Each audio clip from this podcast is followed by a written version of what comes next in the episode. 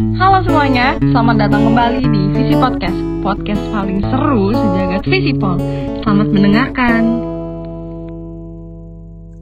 Halo. Halo semuanya.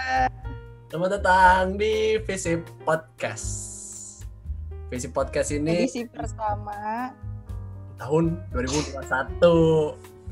Nama aku, aku Dio dari Departemen Ilmu Komunikasi angkatan 2020 di Kabinet 2021. Aku menjadi staff di uh, Humas. Aku nggak sendirian, kali ini aku bersama teman dari Humas juga.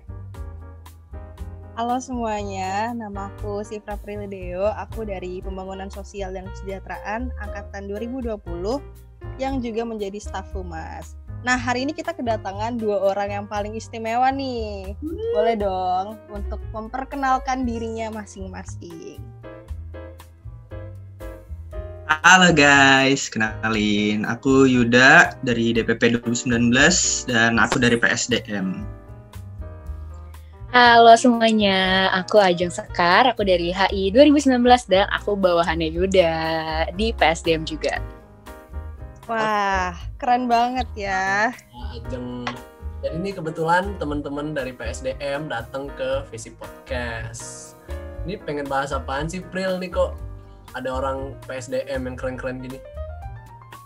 Nih, jadi PSDM itu kan eh, kayak istilahnya tuh mereka yang menjaga internalnya Dema nih. Dan ini tuh juga sehubungan dengan kegiatan oprek yang sedang diselenggarakan nih Dio. Tuh. Nah, gini deh, kita langsung langsung nanya aja kali ya sama orang yang lebih mengerti gitu kan. Kita mau bertanya-tanya tentang Dema dan sejarahnya dan lain-lain gitu kan. Siapa tahu teman-teman yang denger ini siapa tahu pengen tertarik buat ikut oprek Dema terus kayak kepo gitu kan sama Dema. Nah, di sini kita mau kenalin dulu apa itu Dema gitu kan. Nanya aja deh langsung Kak ke Kak Ajeng kali ya, Kak Ajeng. Kak, emangnya Dema itu apa gitu?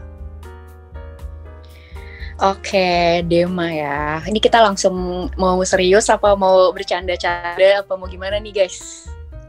Santai aja Kak, 2021 itu harus santai. 2020 udah sepaneng banget gak sih hidup kita? Ya. Oke, 2020 sepaneng ya. Sebenarnya tapi Dema tuh nggak pernah sepaneng loh, Pril. Harusnya ya. Kalau di PSDM sih aku nggak ngerasa sepaneng.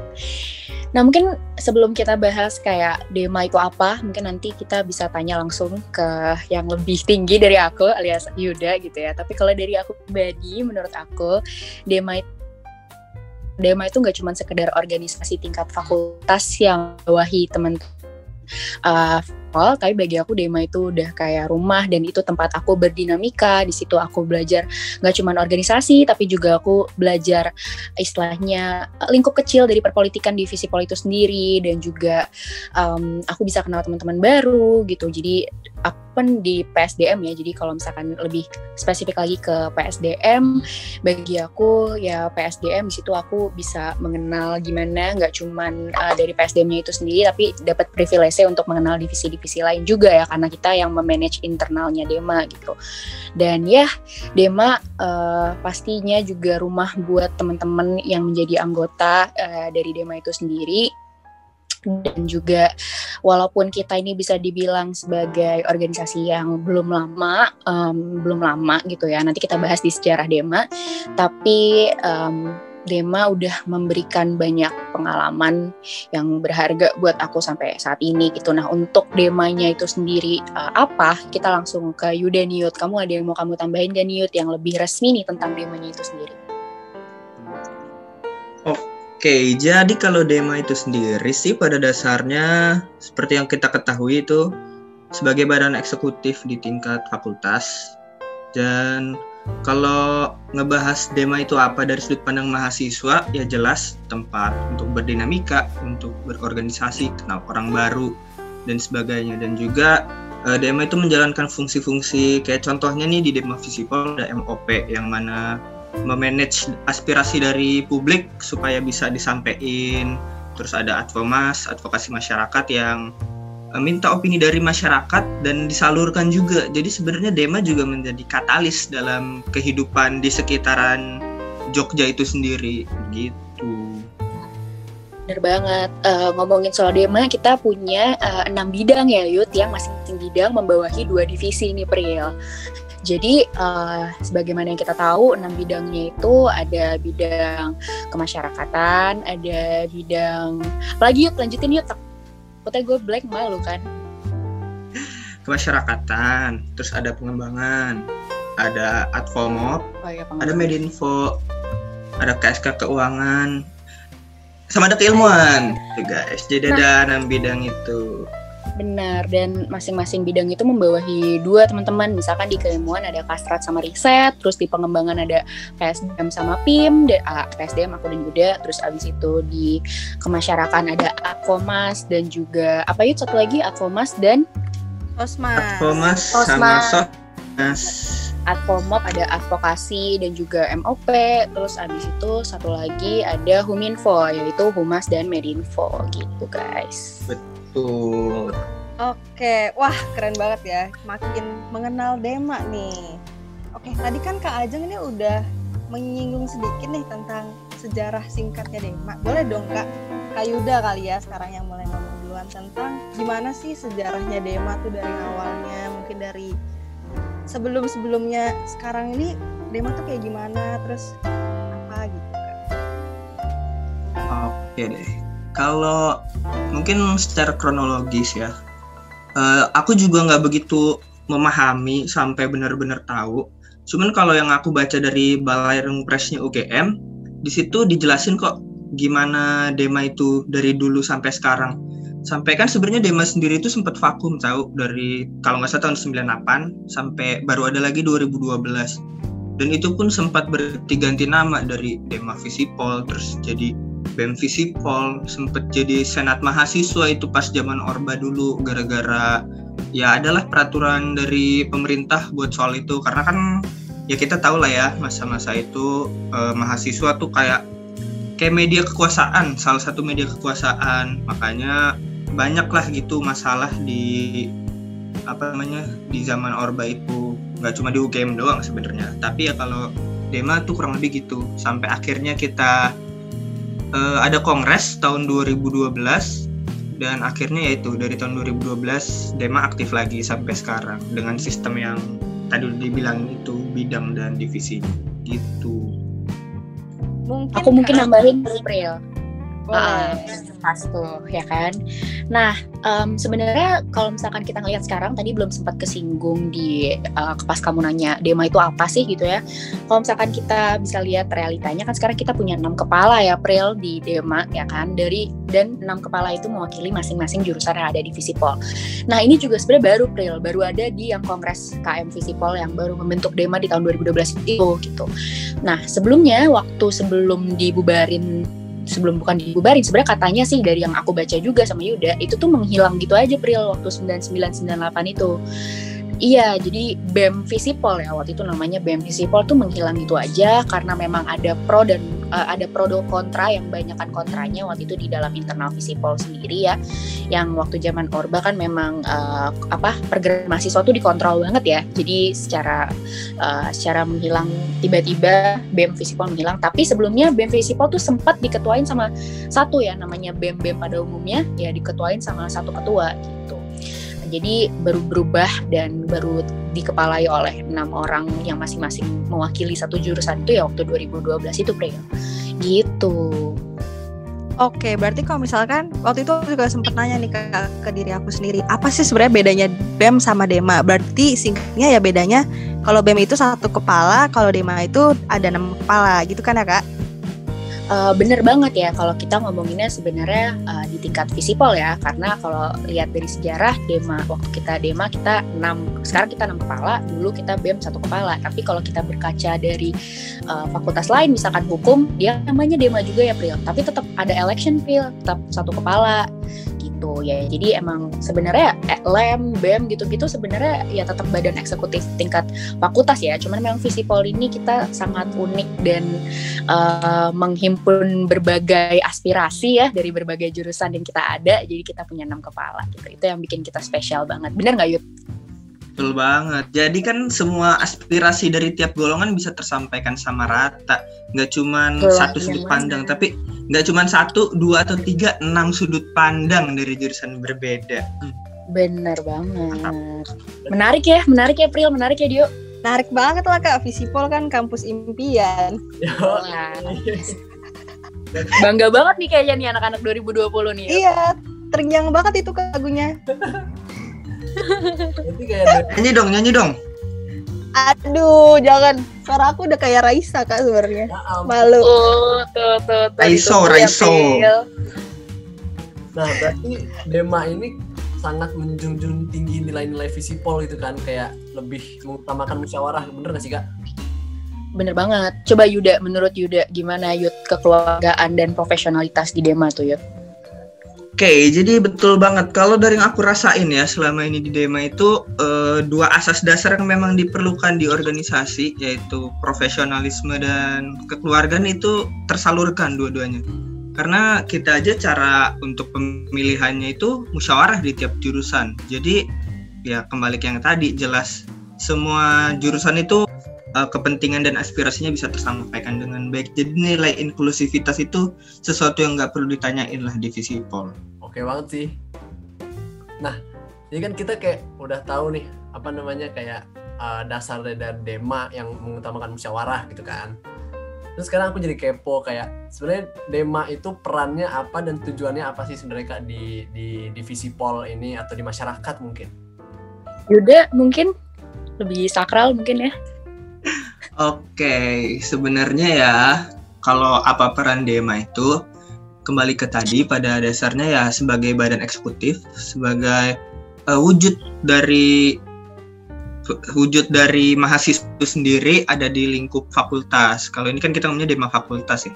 Jadi di lingkup fakultas. Jadi media media untuk berdinamika gitu loh.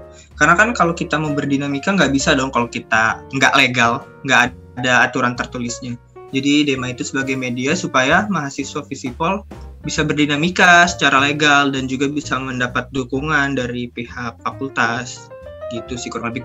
Kalau perannya lebih dari itu masih jauh banget sebenarnya sih. Karena kan perannya itu ke masyarakat lah, terus juga bidang keilmuan itu kan berarti kepengetahuan kita juga berpartisipasi dan bidang-bidang lain juga punya fungsinya masing-masing. Jadi semua di semua di DEMA itu partisipasinya adalah hampir di semua aspek kehidupan perkuliahan. Bahkan yang lebih dari perkuliahan. Begitu. Bener banget, bener banget. Aku boleh nambahin gak Pril? Yuk. Lanjut kak. Boleh banget. Dan yang paling penting guys, Dema adalah penghubung antara kita nih mahasiswa dan juga Ditmawa. Bener nggak sih? Apa namanya dekanat, dekanat Visipol gitu. Karena kan um, gimana nanti misalkan setiap aspirasi yang dimiliki individu per individu yang ada di Visipol tentunya um, butuh lembaga yang bisa mengaspirasikan itu ke uh, dekanat gitu kan. Nah salah satunya adalah Dema yang pasti uh, kita tahu itu fungsi utamanya. Lebih spesifik lagi fungsi utamanya advokasi ya lembaga apa uh, divisi advokasi gitu ya. Misalkan contoh dari sesimpel uh, urusan UKT ya. Dari kemarin nih kita huru hara UKT dan lain-lain. Itu kan uh, kinerja Dema sangat besar gitu loh di dalam uh, problematika itu di dalam mengadvokasikan apa namanya aspirasi mahasiswa Visipol ke dekanat gitu ya tentang penurunan UKT penyesuaian UKT dan lain sebagainya uh, bener banget kata Yuda tadi gitu ya kita nggak cuman di dalam lingkup visipol juga tapi kita juga keluar gitu ya. Kita uh, sering banget nih dari teman-teman Advomas dan juga Sosmas melakukan banyak banget kegiatan yang terjun langsung ke masyarakat kayak gitu. Dan apalagi ya Yud em, kita juga nah yang tadi aku juga sebut tuh di awal soal gimana kita menjadi kayak salah satu lingkup politik gitu ya. Kayak kita memfasilitasi teman-teman yang mau uh, lebih dekat lagi nih selangkah lebih dekat ke perpolitikan Indonesia gitu misalkan ya. Ada teman-teman MOP yang sering banget uh, aksi gitu ya di jalan terjun langsung uh, atas nama mahasiswa dan juga atas nama masyarakat Indonesia gitu dan juga teman-teman keilmuan sering banget uh, nulis-nulis kajian-kajian yang bagus-bagus banget khususnya tentang apa hal-hal yang sedang terjadi di lingkungan kita baik di Jogja maupun di Indonesia itu sendiri gitu. Jadi emang Dema perannya luas banget teman-teman. Gitu. Wah, keren banget ya kak. Ini pasti orang-orang udah tertarik sih untuk masuk Dema. Tapi mungkin nih masih ada yang bingung, kenapa sih mereka harus daftar Dema? Kayak apa aja sih kelebihan Dema? Misalnya nih, di Dem kita yang namanya Atma aja ganteng, kayak gitu. Atau atau yang serius-serius juga boleh kak UGM ganteng ya Pril UGM ganteng ya Pril Iya. catat loh UGM ganteng loh gimana Yud boleh Yuda duluan deh Oke, kalau ngomongin kenapa sih harus milih Dema, kebetulan juga aku di Dema udah lama dan dulu juga aku tuh sebenarnya nggak tahu Dema itu apa. Aku nggak pernah nggak pernah lihat di Instagram, nggak pernah denger gitu-gitu Dema apa sebelum follow IG-nya ya. Dan akhirnya kenapa aku mutusin buat Dema pada sekalian cerita-cerita dari aku juga ya dan juga mungkin bisa jadi ide nanti buat teman-teman kenapa harus pilih Dema. Yang pertama Dema itu wah asas kekeluargaannya kalau teman-teman tahu itu sekat-sekat antar divisi antar bidang itu tuh kayak samar-samar gitu loh. Kita mau aku anak PSDM ini collab sama humas. Itu nggak cuma sekedar collab secara profesional. Kita collabnya collab ya asik. Karena kita emang kenal di luar struktural. Eh, aku emang kenal sama beberapa anak humas gitu. Jadi juga nggak terbatas sama struktural aja. Udah gitu juga di Dema itu kerjanya itu wih enak banget sumpah kalian kalau kerja bareng teman-teman bareng teman kalian dan di suasana yang asik wah itu jadi nilai plus banget. Di Dema yang aku nggak temuin di tempat-tempat lain gitu. Kalau dari Ajeng gimana nih? Apa sih yang bikin Dema spesial? Kalau dari aku nih Yud ya, sekalian tips buat temen-temen yang nanti mau daftar oprek Dema. Wajib ya, Dema seru banget guys, kalian harus join pokoknya. Yang paling penting kalian harus tahu kalian mau ngapain di Dema. Kayak kan divisinya banyak nih guys, ada 12 divisi, 6 bidang. Nah dari 12 divisi itu kalian bener-bener cari tahu em, divisi mana yang sekiranya emang oh ini gue banget ini aku banget nih aku kalau di divisi ini kayak cocok banget. Let's say kayak aku sama Yuda ya, ini aku jadi kayak nemuin temen deket baru banget kayak aku sama Yuda kita benar dari awal magang dan aku ngerasa cocok banget sama PSDM karena jadi belajar apa ya kasarannya kayak HR-nya gitu loh, HR-nya Dema gitu loh. Dan dan emang eh, favoritku ternyata aku me- apa ya ngerasain rasanya enaknya ngemegang internal organisasi gitu. Makanya aku pilih PSDM nah kan gak semuanya sama kayak aku sama Yuda ya teman-teman. Kayak ada Prilly ada Dio. Ternyata mereka eh, sukanya cocoknya di humas. Dan tentu ya banyak perbedaan antara PSDM dan humas kan banyak eh, banyak dan beda banget ya teman-teman. Jadi mungkin saran buat teman-teman yang mau daftar teman-teman Dema yang mau daftar itu kalian cari tahu kalian kira-kira cocoknya di divisi mana gitu. Karena setiap divisi punya warnanya masing-masing setiap divisi punya keseruannya masing-masing tugasnya juga beda-beda kayak gitu.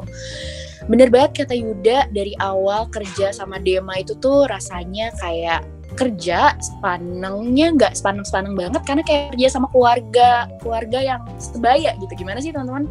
Udah keluarga sebaya gitu kan? Bahkan sama senior aja tuh rasanya kayak dirangkul banget kayak nggak ada senioritas sama sekali lah. Emang divisi pol nggak ada senioritas kan gitu. Jadi bener-bener kayak keluarga baru yang jadinya enak aja kan kita kalau kerja environmentnya sehat dan nyaman kan enak ya gitu. Dan Dema tuh environmentnya healthy parah. Jadi kalian masuk Dema sih harus banget gitu ya harus banget masuk Dema Tuh testimoni dari Kak Ajeng yang itu gak peres ya? Gak peres banget loh sumpah beneran. Tuh, yang sudah berdinamika di Dema Visipol tuh kan. Mendingan 2021 ini lagi oprek buru ngecek daftar. Nggak bakal nyesel ya kak? Nggak bakal nyesel sih. Nggak bakal nyesel. Nah sekarang nih kan Kak Ajeng sama Kak Yuda udah eh, dua tahun. Dua tahun ya kak? Tahun kedua ini ya? Dua tahun ya? Tahun kedua. Oh, Hmm, tahun kedua. Dema berdinamika. Aku kepo. Eh, awal cerita masuk Dema tuh kayak gimana kak? Terus kayak apa sih motivasinya dulu di awal tuh kayak ah aku mau Dema ah gitu. Yuda dulu Yuda dulu. Aku juga mau dengerin Yuda soalnya. Oke, hmm, sebenarnya ya guys, Dema itu tuh organisasi pertama aku di UGM di UNIF. Dan kalau ditanya kenapa milihnya Dema, sejujurnya jujur aku lupa kenapa dulu aku mau milih Dema. Maksudku aku agak asing sama istilah Dema karena kan dulu aku nggak tahu Dema ya, aku taunya BEM doang. Eh, istilah BEM gitu. Terus aku bingung Dema ini apa. Terus seingatku tuh kayaknya aku pernah dikasih tahu diajak sama teman gitu buat daftar Dema, teman dari DPP. Terus akhirnya udah wawancara. Nah, pas wawancara itu iya aku nggak ngerti sama sekali baca divisi-divisinya karena itu baru banget buat aku. Ini juga sekalian buat teman-teman nih, jangan takut buat belajar. Aku dulu masuk PSDM tuh belajar guys. aku bener-bener nggak tahu PSDM itu apa bahkan ya eh, hal yang sering terjadi lah suka kebalik PSDM sama PIM itu aku nggak tahu PSDM itu apa akhirnya waktu itu aku wawancara PSDM sama PIM 2 gitu wawancara terus akhirnya aku keterima di PSDM alhamdulillah dan ya aku nggak tahu aku harus ngapain. Tapi karena yang udah dibilang aja nggak ada senioritas dan kakak tingkatnya tuh baik banget semuanya aku tuh bener-bener tiap mau bikin keputusan diajak ngobrol tiap mau bikin acara ditanya ide ini itu semua pokoknya dilibatin semaksimal mungkin dan itu kembali ke yang tadi aku bilang akhirnya jadi nyaman di Dema akhirnya jadi oh ini tempat aku harus berada nih di Visipol aku bisa punya eksistensi di Visipol sebagai anak Dema gitu kalau dari aku. Ya udah memasuki tahun kedua udah lebih dari tiga semester tapi aku nggak ada bosen-bosennya sih di Dema sayang banget sama Dema gitu guys. Kalau Ajeng gimana nih? Sampai jadi kadif ya Yud. Ya kan? Iya Oke, kalau dari aku sih sebenarnya ini, aduh ini jujur aja ya kamu sebenarnya aku tuh awal-awal masuk kayak, aduh ya iseng-iseng berhadiah. Maksudnya iseng-iseng berhadiah tuh bukan masuk demanya iseng-iseng, aku masuk demanya niat. Tapi kayak banyak tujuan-tujuan terselubung gitu loh, sumpah. Gimana ya, simpel kayak, aduh eh, ada kayak yang kayak siapa tahu nemu jodoh ya kan, kan siapa tahu. Kayak aku tuh nggak munafik, aku tuh nggak munafik kayak awalnya tuh aku bener-bener um, ya banyak uh, tujuan-tujuan cabang-cabang tujuan yang pengen aku tempuh gitu loh. Selain aku pengen belajar berorganisasi dan itu nggak apa-apa ya teman-teman. Kalau kalian nanti masuk dema um, apa namanya kayak aduh gue harus dapat jodoh nih di dema atau di divisi gitu kan. Nah itu nggak apa-apa banget nih. Kayak misalkan kan masuk PSDM, Yuda tuh single guys.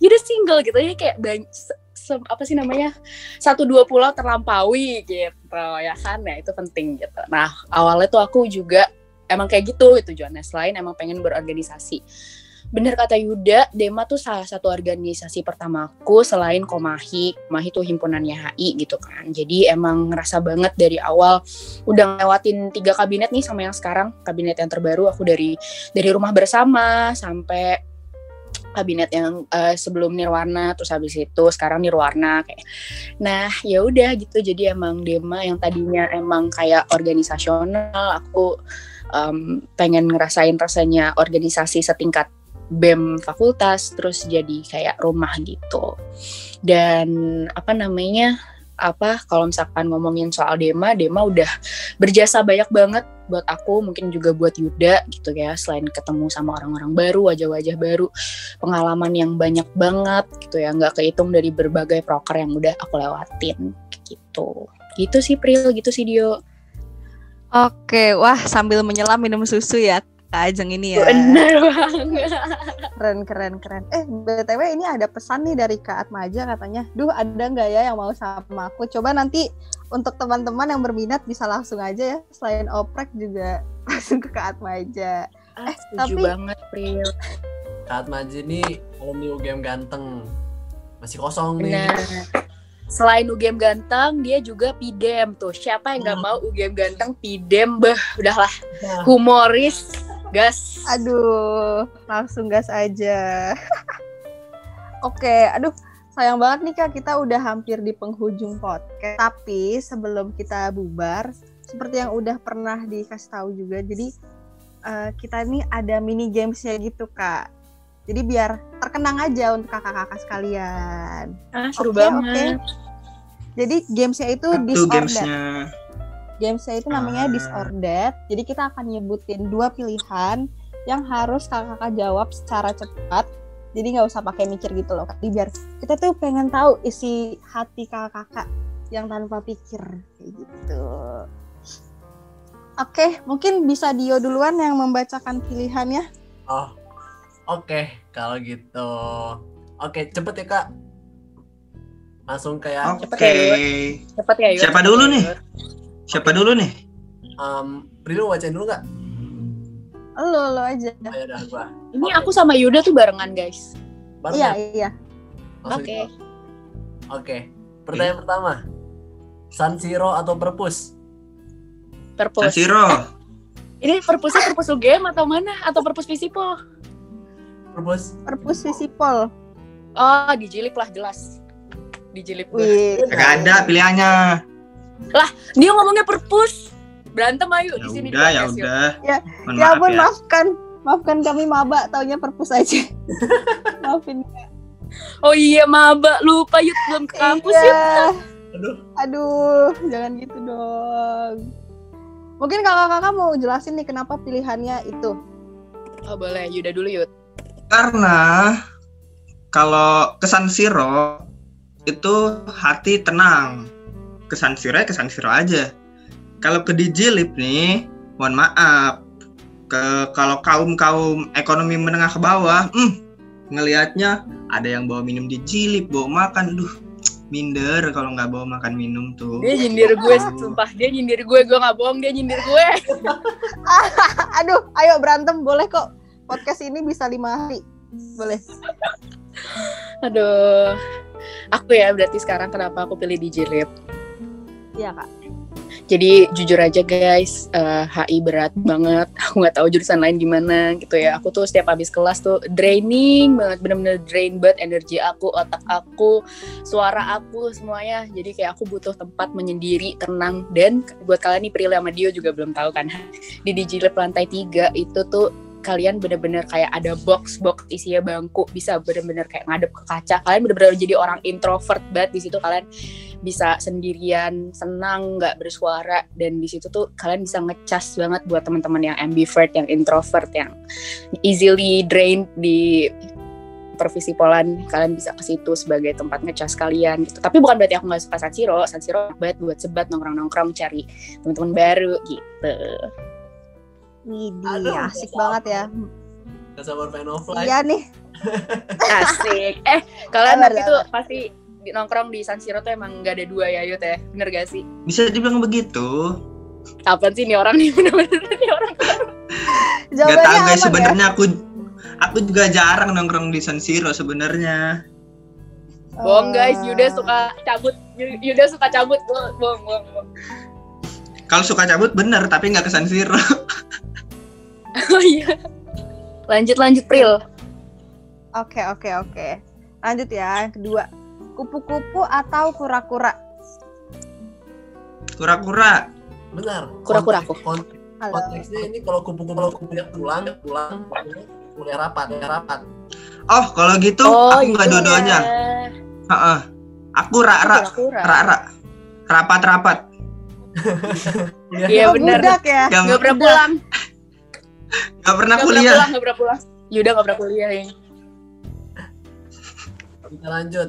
Rapat atau nugas? Oh, Rapat. Rapat rapat. Oke. Wow. Kenapa tuh? Jelasin dong, jelasin dong. Ya elah siapa sih yang milih nugas? Nggak misalnya nih Pasti ada, rapat lah. misalnya ada tugas yang mepet, terus ada rapat juga. Oh tetap rapat. Aku juga budak. sambil rapat Ah, Enggak, Udah aku nugas berapa? center aja.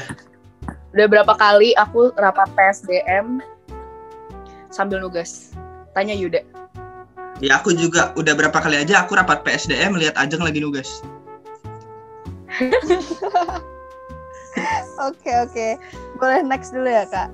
Kan kita lanjut Oke. online nih. Nah kakak-kakak lebih milih Gmeet atau Zoom?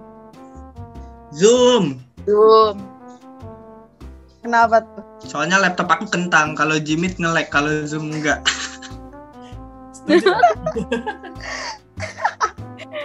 Kalau aku soalnya Zoom tuh kayak lebih enak gitu ngeliatin muka-mukanya Oh iya benar-benar. Kayak kelihatan gitu kan Lanjut. Ini berarti yang terakhir. Ini ada dua pilihan. Cuma boleh pilih salah satu. Oke. Budak proker atau budak cinta? Eh, budak proker. Proper Oh gitu, Jeng. Loh, loh nggak mau di announce. Gak apa-apa guys Ini aku publikasi kok Budak proker lah jelas lah Budak proker lah. Ya, gue juga- gue juga bucinin, ditin- gue- ada. Gue juga ditinggal ngeproker yut Ya kali gue milih cinta dibanding Oh, gitu. proker Tuh. gitu guys. Oke oke, aduh sulit banget deh. Sayang sekali nih kita sudah di penghujung acara. Asik acara apa nih? Jadi mungkin Ah, gak Kak berasa. Kak Ah, Yuda dan udahan gamesnya. Iya, Kak Yuda dan Kak Ajeng mungkin ingin memberikan closing statement. Apa dulu nih, Yud? Ajeng mau duluan. Boleh. Ajeng duluan deh. Oke, kalau dari aku sih sebenarnya simpel aja. Dari tadi aku juga udah banyak ngomong, udah bawel. Em, aku berpesan buat teman-teman pertama untuk kabinet eh, Nirwarna dulu. Semoga kita bisa menjalankan proker-proker, upcoming proker dengan lancar, online maupun offline. Semoga sih cepat-cepat offline ya, kita cepat-cepat ketemu. Soalnya udah kangen banget sama teman-teman dari kabinet Nirwarna, pengen kenalan dan lain-lain. Buat uh, teman-teman yang udah jadi staff juga, aku juga pengen buat kenalan. Jadi semoga keadaan cepat membaik dan untuk teman-teman nih yang mau daftar di Dema jangan ragu langsung submit aja Google Form daftarnya jangan ragu buat berdinamika di Dema jangan ragu buat em, kalian bakal sibuk atau apa justru itu serunya. Kalian bakal ngerasain pengalaman baru keluarga baru eh, kesibukan baru dan juga kenal wajah-wajah baru yang ini bakal jadi pengalaman berharga. Jadi jangan ragu wajib banget daftar Dema dan temuin jati diri kalian yang sebenarnya di Dema itu gimana. Gitu.